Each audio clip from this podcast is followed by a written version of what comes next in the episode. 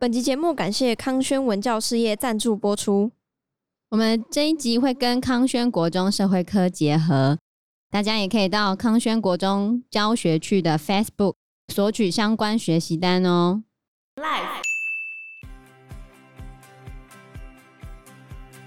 简单来说，慈禧觉得你可以变啊，可是你变要是我同意的角度之下，你可以变啊。光绪皇帝觉得。我要变啊，可是你又一直卡住我，让我没办法变啊。然后康有为觉得我要帮皇帝变，可是我要有权力，我才可以变法啊，嗯、对不对？然后这些人全部吵成一锅的时候，到底怎么办呢？Hello，大家好，我是 Joe，我是 Fana，我是 Anna。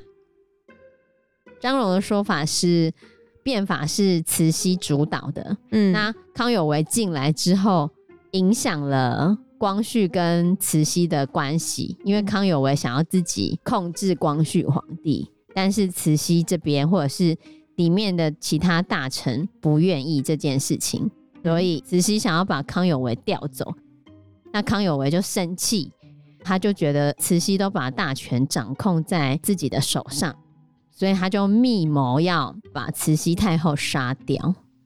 密谋把慈禧太后杀掉的这个说法，就跟其他人的意见就比较一致了哦，对对对对对。那为什么康有为有办法走到中央去？是因为公车上书这件事情隔了不久，他考中会试了，经过殿试之后，他最后名列二甲第四十六名。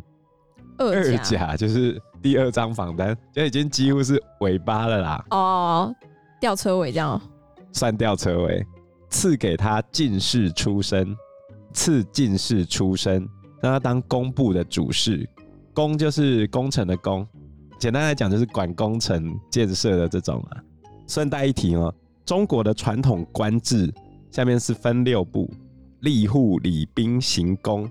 嗯，哦，吏就是管官员的任免，然后户就是户口，然后有收税，然后礼就是宗庙拜拜。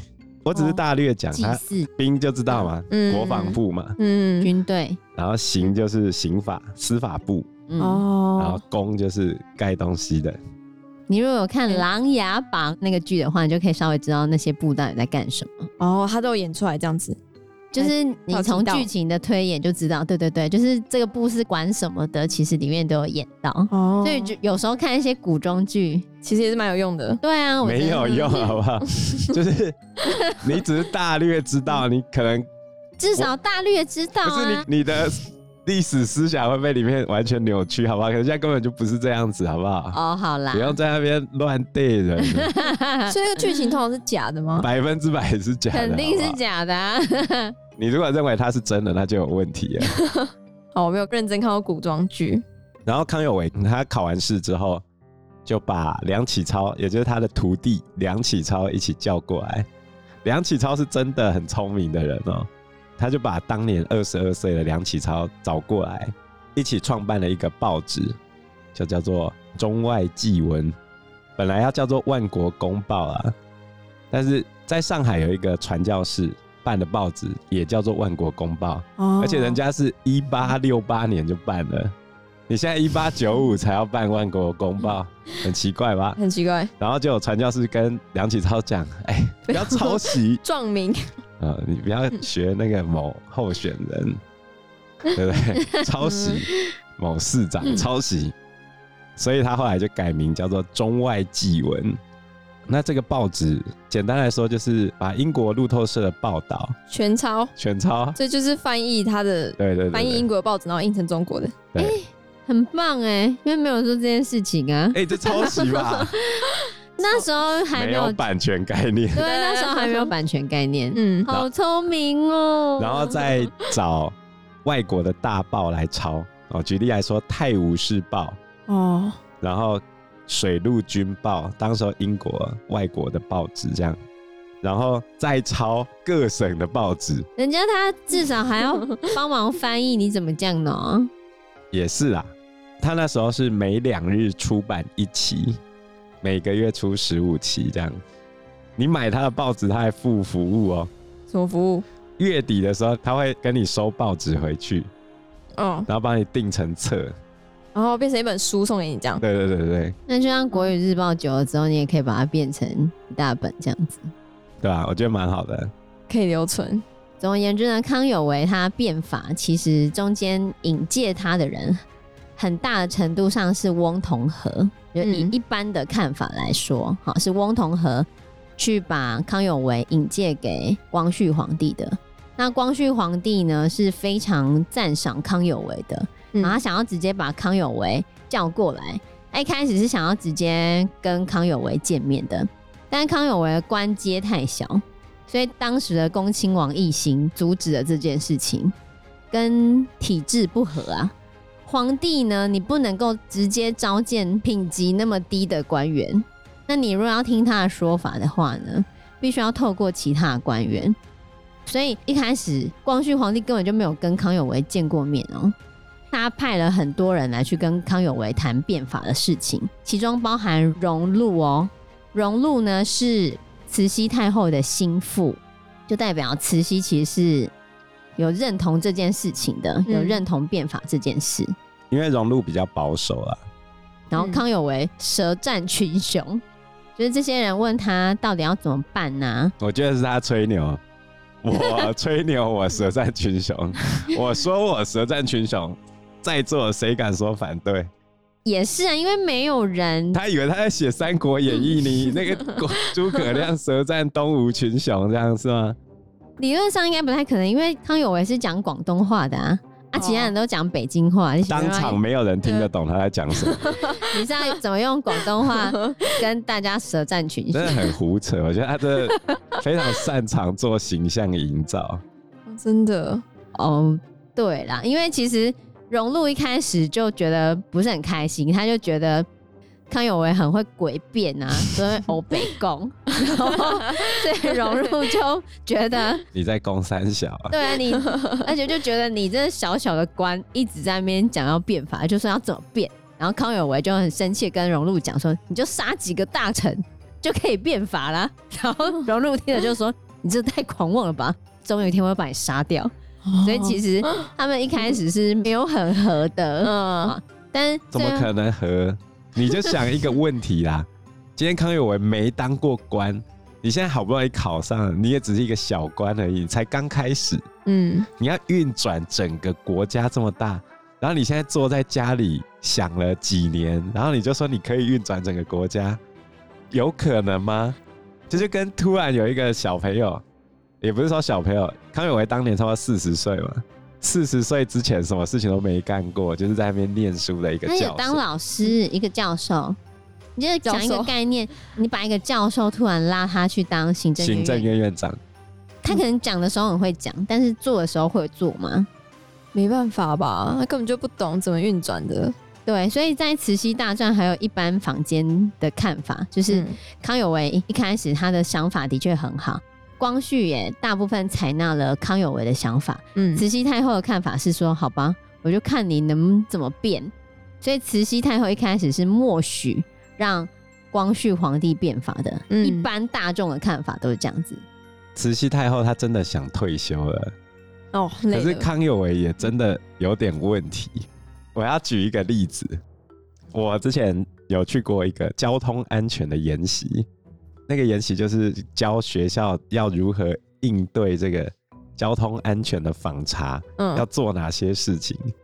然后嘞，那一天上去的教授就突然对着大家宣导守护交通安全的好观念。然后我从来没听过那个观念，结果呢，我今天到班上去，然后晃到班上的公布栏，我发现他之前讲的那五个守则。竟然变成一张传单贴在教室的后面了。我第一次听到这个守则是好几年前，然后我当时就想，谁写这个狗屁不通的东西，谁记得住啊？好，我念一次。好，第一守则：熟悉路权，遵守法规。这个还好哦。哦。好，接下来开始了。第二守则：我看得见您，您看得见我，交通才会安全。要背起来啊！太长了吧？还有第三守则：谨守安全空间，不做没有绝对安全把握的交通行为。哈，然后第四守则，利他的用路观，不做妨碍他人安全与方便的交通行为。第五守则，防卫坚固的安全用路行为，不做事故的制造者，也不成为无辜的事故受害者。好长哦，谁记得起来啊？对啊，标语就是要。短，我第一次听完这五大守则，我 内心就浮现了三个字：公三小。所以你几年前就听到这个了？至少五年前吧。那它竟然还可以留存到现在，而且变成那个传单？对啊，代表他的势力一直都有留下来，很厉害哦。你想一想，我们台湾有交通大学这东西，然后还有一堆人在研究交通，那我们台湾的交通有被解决吗？路边的违停有被解决吗？行人的用路权有被解决吗？没有。康有为，我们回来康有为，你把他放到行政院院长，不就是出这个事情吗？是，我还是要讲一句话：百无一用是书生啊！干嘛这样说？人家有很认真的推动变法。以《慈禧大传》里面的说法呢，这个戊戌变法又被称为是百日维新，因为它其实大概推动了一百多天。就是有一些说法是一百零三天，或者是一百零八天，对于天数可能有一些不同的解读。好，反正就是大概一百天左右。在变法期间呢，其实光绪皇帝发下了非常多道的谕旨，产生了非常大的影响。可是呢，这一百多天，你知道他发下了多少谕旨吗？多少？他改变的措施有两三百条，哎、嗯，两三百条？对啊，你自己想哦。大大小小加起来两三百条，一百多天呢。那时候又没有网络，你要怎么改？真的，我就举一个例子啊，变法里面唯一有延续性的，后来北京大学，也就是当时候的京师大学堂的设立，嗯，这是唯一有延续下来。我就光讲京师大学堂的设立，你今天一个命令下来要设立京师大学堂，请问你老师嘞，钱嘞，土地？学生出来之后要做什么？土地在哪里？你都不用考虑哦，他就一句话：我要盖京师大学堂。光绪皇帝当时候下的命令，也就是要做京师大学堂。他后面这些嘞？没有配套措施啊。然后里面最让大家诟病的，或者是引发非常大的反弹，就是他要裁撤很多的官职。你要裁官是一件非常困难的事情，那些官。他们当到这个位置，他们已经经过多少考试，或者是捐官才能够爬上这个位置？你觉得他会随随便便让你砍掉吗？砍掉那这些人要干嘛？对啊，他觉得有一些闲散衙门，就是有一些冗员，嗯、然后裁掉嘛，这样才可以减少不必要支出。对，减少不必要支出。可是你在裁的时候，你有没有想过阻力会有多大？明朝末年最后一任皇帝崇祯皇帝。在他刚即位的时候，有人建议他，全国里面的驿站有非常多没有用到，我们可以减少几个驿站，这样可以节省国家的开支。嗯、好，他觉得这个方法超赞，于是他就把驿站裁了一大堆。其中一个被裁撤掉的人叫做李自成，明朝末年民变的主要领导人就是李自成。你想一想，多少人靠着这个衙门在过生活？你完全不考虑后果，所以任何国家的政策都会有后果的。那反过头来说，回到我刚才讲那个交通安全的那件事情，为什么你会发现很多路该改的没有改，行人空间没有改，然后我们政府拍广告啊，或者是下这个传单，告诉你遵守这个守则，你就不会出事？为什么？因为成本最低呀。可是这时候康有为要做的是一个激进的改革，哎，对啊，你没有任何的沟通，对啊，然后就这样子命令发下去，然后就裁了，造成非常多人的反对。然后到后面呢，他就发现有一些中央的官员可能明着暗着不去传达他的命令，然后他又罢免了礼部的很多个官员，新政遭到他们的阻碍嘛，然后他想说要杀一儆百。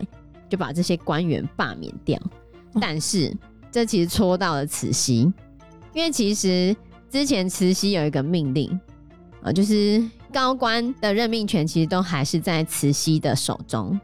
那你如果要罢免那些高官，你也要让慈禧知道，光绪其实是无权过问的。嗯、那他罢免的礼部的官员里面呢，有一些就是高官，那就触犯天条了嘛。所以慈禧觉得光绪要再跟他争权，所以慈禧就很不开心。嗯、而且那些被罢掉的官员家里的女儿啊、老婆啊。就跑去跟慈禧问安的时候，顺便告状了，就说我爸被罢免了，怎么办呢、啊？然后就叫慈禧为他做主。哦，那你看这样情况之下，慈禧生气气啊，那怎么办呢？到最后就演变成慈禧这边的那些一般通称守旧派，就不愿意变革的，觉得光绪皇帝做的太过火了。然后光绪皇帝就觉得守旧派都在打压他们，不让他们去好好的变法，就会变成这样子。那慈禧到底是不是赞成变法的呢？其实慈禧是赞成的，但他认为光绪皇帝要在不为阻滞的情况之下才可以变法。可是要怎么不为阻滞呢？很难呢，很难呢。因为他把冗官冗员裁掉之后，他连地方的那些制度局全改哦。然后他打算陆续的利用一些学习西学的人补进去这些局里面，那也是不是动到很多人的利益？我本来退休金都靠这份工作了呢，嗯、那我一定跟你拼命啊！对，你帮我换掉，换上你自己的人那！对于慈禧太后就觉得你都把我人砍掉，那补你自己的人，你就是要跟我争那个权。而且康有为设制度局之后，他的想法慢慢变成说，现在中国的国民素质不好啦。就好像成龙讲的，中国人就是要被管。他说应该由皇帝来专权，那谁是皇帝的敌人？慈禧太后嘛。而且当时候他还要搞一件大事哦。根据有一个学者叫雷嘉盛，他所出的书里面讲的，戊戌变法期间，有一个日本人在中国访问，这个人是日本当时候的前首相伊藤博文。哦，哦，你讲的这个就跟张荣可以连接在一起了，嗯、因为张荣里面也有说到，康有为这时候其实是要找伊藤博文过来协助中国变法。可是你找一个日本人来协助中国变法的时候，那个日本人会为了中国的利益着想，还是为了日本的利益着想呢？当然是日本。对啊，那到最后中国可能就变成日本的附庸国啊。最后都听日本的话来做事情，就丧失了自己的主体性了。所以张荣这边认为，康有为提议让伊藤博文来当顾问这个事情是引狼入室，那这样就刚好跟就刚刚讲的那个雷嘉盛的说法是结合的。因为当时候英国有一个很重要的传教士叫李提摩太，有听过这个人吗？没有，李提摩太。他出过非常多的书哦，他之前还出一个《泰西新史览要》，简单来说就是十九世纪欧美各国变法图强的历史。嗯，这本书很重要，很重要。为什么？因为是戊戌变法的时候，光绪皇帝常常在看的参考书。哦哦哦，他参考别人的东西来变法就对了。啊，不然怎么办？就好像你第一胎生小孩的时候照书养啊。哦哦哦，就是这样啊。因为李提摩太跟中国上层阶级关系蛮好的，嗯、而且他刻意去结交这些人。那这时候李提摩太就去怂恿康有为这一派维新派的人，要求清朝聘伊藤博文当顾问嘛。而且啊、哦，最狠的一件事情是，他打算要把中美英日这四个国家建立成一个类似苏联的政体，来对抗俄罗斯。中美英日，我觉得很远呢。如果他成功的话，真的 中国是完全不一样的一个国家。对啊，所以以张荣这边的说法呢，他提到了一个人，然后是其他的书都没有提到的。然后张荣就说，日本呢是透过张应恒来去跟光绪皇帝达到联系的，所以张应恒其实是有点汉奸的角色。他等于是要把中国卖给日本的概念。反正总而言之，你如果引进伊藤博文的话，中国等于到最后滚瓦克隆庞克，然后整晚被端走。我觉得你也可以反过头来说，是保守派为了保住自己的权力地位，所以才这样讲啊。嗯，对啊，所以你会发现历史各方有不同的解读。我觉得没有一件很特别的事情。我觉得没有什么各方不同解读，重点就是大家都想要那个权利，然后你不能动到我的。你如果想要动到我的，你就去死。对，没错，就是简单来说，慈禧觉得你可以变啊，可是你变，嗯、要是我同意的角度之下，你可以变啊。光绪皇帝觉得我要变啊，可是你又一直卡住我，让我没办法变啊。然后康有为觉得我要帮皇帝变，可是我要有权利，我才可以变法啊，对不对？然后这些人全部炒成一锅的时候，到底怎么办呢？而且这时候有一个很重要的变法派官员，叫做宋伯鲁。他在一八九七年的九月二十一号有一篇上书，他说：“李提摩太来了嘛，嗯，打算把中国、日本、美国、英国变成合邦，然后大家一起选择通达时务、晓畅各国掌故，就是知道各国历史的人百人，然后专理四国兵政。”就是专门负责来管理这四个国家的军事啊、行政啊、税务啊这些一切外交的事务。好，那问题就来了，你如果以中国的角度出发，有点类似现在欧盟的概念，你是不是有一部分的军事权、财政权、外交权要交出去？欧盟的概念对一部分的欧盟国家来说就已经难以接受了，英国都要脱欧了嘛？那？对当时候思想更为保守的中国，你不觉得这激进到爆吗？嗯、对啊，可能难想象吧。原本都我们皇帝说了算，现在你可能要经过一个联邦议会吧。而且，其实这四个国家组合起来真的很猛啊、哦，星际联邦的概念。是，但是你原本自己是老大，就现在还要跟别人合作，你觉得这样可以接受吗？很难低下头的感觉哦。太先进了，我觉得太先进对他们来说。到最后，对于康有为来说，他觉得慈禧太后就阻挠他们的一个绊脚石。嗯，那怎么办呢？所以九月二十一号那一天，这个上书被慈禧太后知道之后，慈禧当机立断，就发动政变了。因为时间关系，我们这一集节目就到这边喽。有任何的建议都可以在留言区告诉我们，或者是直接在 Facebook 或者是 IG 留言我们，我们都会回应你哦。喜欢我们节目的话，欢迎按赞、订阅、加分享。如果喜欢我们今天的内容的话，也欢迎赞助我们一杯咖啡的钱，让我们可以走得更长更久。谢谢大家，谢谢大家，谢谢大家，拜拜，拜拜，拜拜。